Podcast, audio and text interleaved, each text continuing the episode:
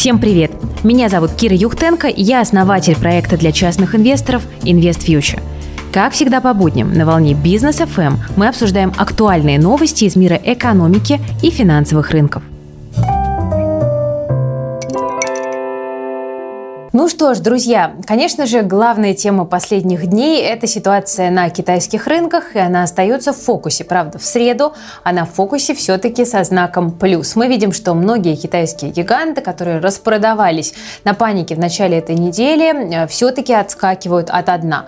Ну вот, если пробежаться по таким самым заметным именам, мы видим, что акции Alibaba отскочили на 7% от своих низов и находятся на отметке $194. Хотя, конечно, еще 2 недели назад такие отметки в Алибабе оказались практически нереалистичными. Как-то это все-таки очень дешево. Байду на 8% отскочил. Сейчас одна бумага стоит $165. Ну и фонд FXCN, который, я знаю, что многие держат, отскочил на 6%. При этом у меня вот в портфеле FXCN есть.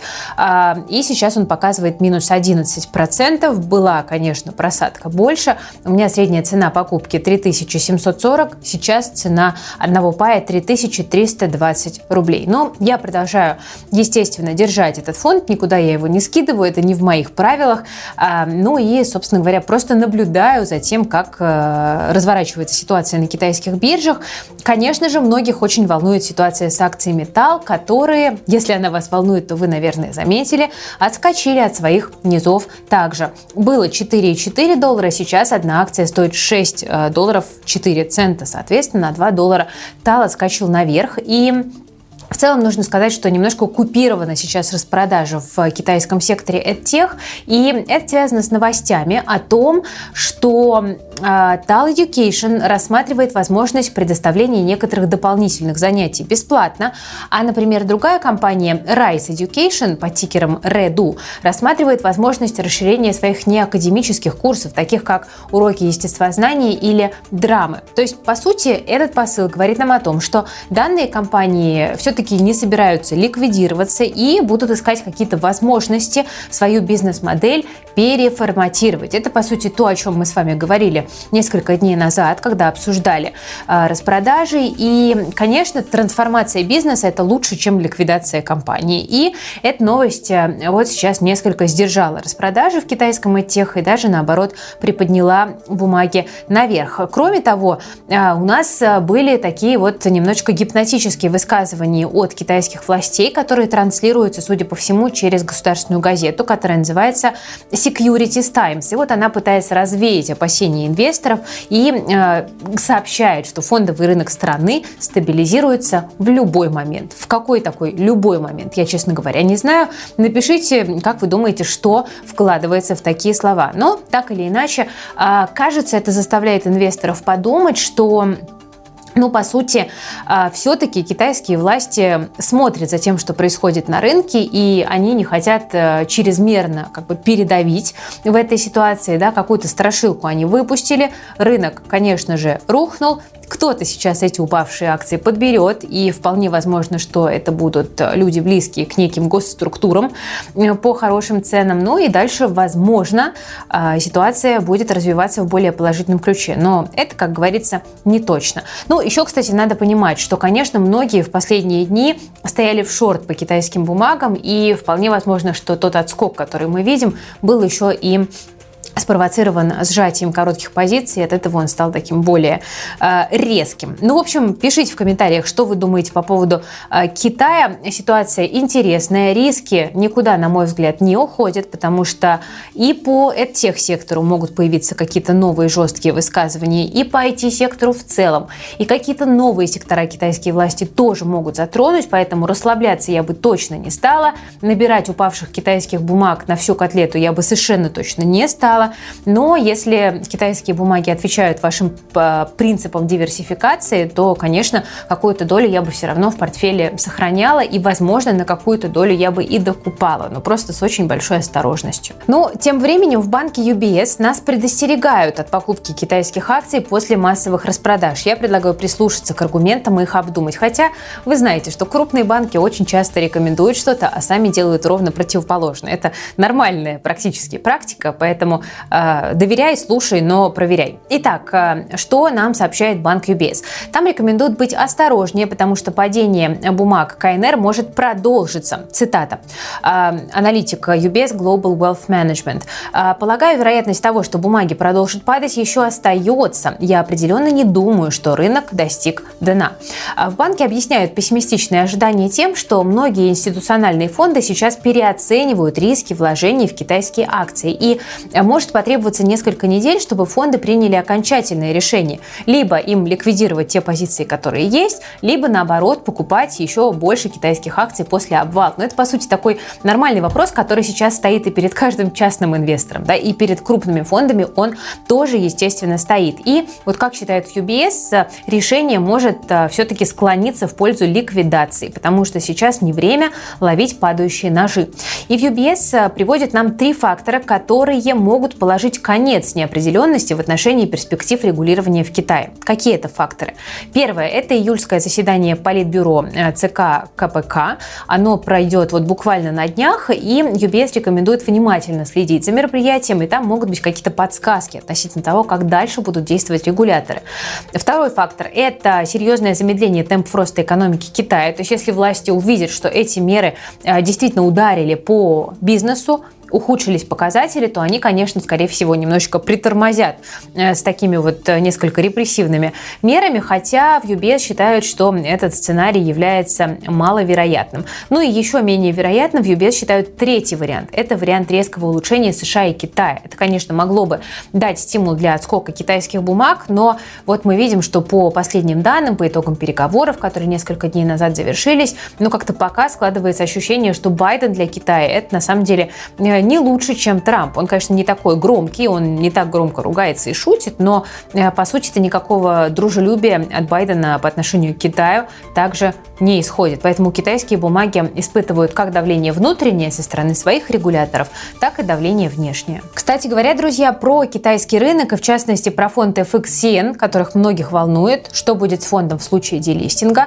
Сегодня мой коллега Федя Иванов говорил в эфире инстаграм-профиля InvestFuture.ru с Владимиром Крейнделем из компании Finex. Обсуждали самые насущные темы. Посмотрите запись эфира в IGTV, инстаграм-аккаунт InvestFuture.ru. Я думаю, что будет полезно, и ответы на многие вопросы вы там найдете. Ну и заодно на мой инстаграм тоже можете подписываться. Там меня зовут Кира Проныра. Внимательно проверяйте, чтобы совпадали все буквы. Если буквы отличаются, то это не я, а мошенники, которые предлагают вам сомнительные финансовые услуги. Не ведитесь, пожалуйста. Движемся дальше и переходим к американскому рынку. Тут, конечно, тоже много интересного. И сейчас в самом разгаре сезона отчетов все наблюдают за результатами работы крупнейших технологических компаний, которые как раз сейчас в эти дни обнажают перед нами свои успехи и свои душевные раны.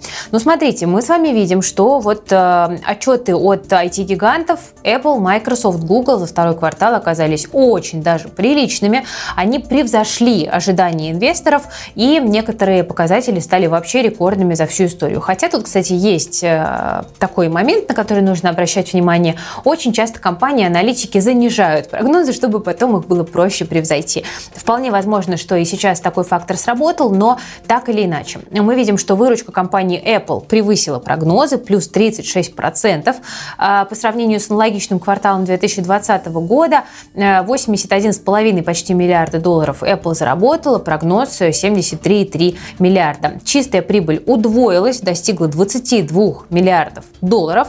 Ну и инвесторы, конечно, ждут презентации новых гаджетов, которые будут проходить уже этой осенью, как и всегда у компании Apple. Это может тоже дать какой-то определенный драйвер. Дальше. Компания Google рассказала о повышении выручки на 62%, почти 62 миллиарда долларов. Это намного сильнее прогнозов. Прогноз был 56,2 миллиарда.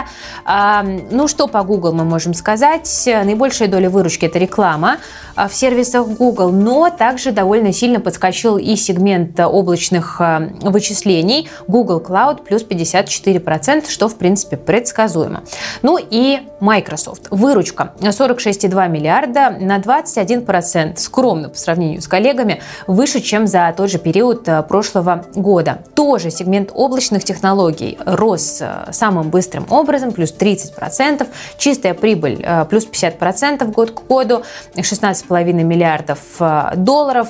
Все показатели на этом фоне улучшаются, пересчитываются очень даже позитивненько. Ну и помните, что все ждут от Microsoft новую операционную систему Windows 11 тоже уже этой осенью. Поэтому пока в целом настроение по отношению к американским IT-компаниям остается очень даже оптимистичным. Хотя вот мы с вами вчера видели достаточно агрессивную распродажу в бумагах, в частности, американского IT-сектора. Почему происходит просадка? Смотрите, я думаю, что, во-первых, здесь может быть такое некое эхо ситуации в Китае. Ну, вернее, происходила просадка, да, вот накануне, потому что сегодня-то в целом мы видим некоторый отскок, по крайней мере, в некоторых бумагах. Может быть, эхо ситуации в Китае, может быть, ожидание заседания Федеральной резервной системы. Я напомню, что решение по ключевой ставке Федрезерв объявит в среду в 21:00 по Москве. В 21:30 начнется пресс-конференция главы ФРС Джерома Паула. И, конечно, вот у нас видео выходит до решения Федрезерва. И чтобы эту информацию для вас осветить максимально оперативно, мы сделаем трансляцию в нашем новостном канале. Именно туда она у нас подходит. Это телеграм-канал If News. Ссылочка есть внизу, как и на другие наши ресурсы. Так что приходите к нам в Ньюсы. Там я и мои замечательные коллеги как раз-таки обсудим все, что произойдет на заседании ФРС, и попытаемся понять, как это повлияет на рынки. Это заседание очень важное, потому что многие ждут от Федрезерва сейчас какого-то сигнала на планы по сворачиванию стимулов. Ну, помните, мы с вами это уже обсуждали неоднократно, но сейчас-то мы с вами что видим? Мы видим, что ситуация с ковидом обостряется. Она начинает беспокоить, в том числе, американские власти. И нужно понимать, что именно эту ситуацию Фед может использовать как повод для того, чтобы пока слишком поспешно стимулы не сворачивать. И если это действительно произойдет, то есть если не будет никаких намеков на планы, то мы можем увидеть довольно серьезный отскок во многих американских бумагах, которые, хотя и находятся сейчас вблизи своих рекордных максимумов, но все-таки многие немножечко с них подспустились. Да, там, посмотрите на акции Apple, там рисуется что-то такое, вот, что там технические аналитики назвали бы двойной вершиной. Она, правда, конечно, пока совсем не подтвержденная, но тем не менее, да, видно, что пошла коррекция во многих активах, и ее могут выкупить, если Федрезерв удивит, наоборот, какими-то такими неожиданными высказываниями. Так что приходите на эфир, все обсудим по горячим следам. Ну и кроме того, все-таки, несмотря на сильные отчеты американских IT-компаний, есть моменты, которые объективно рынку не очень понравились. Это, во-первых, то, что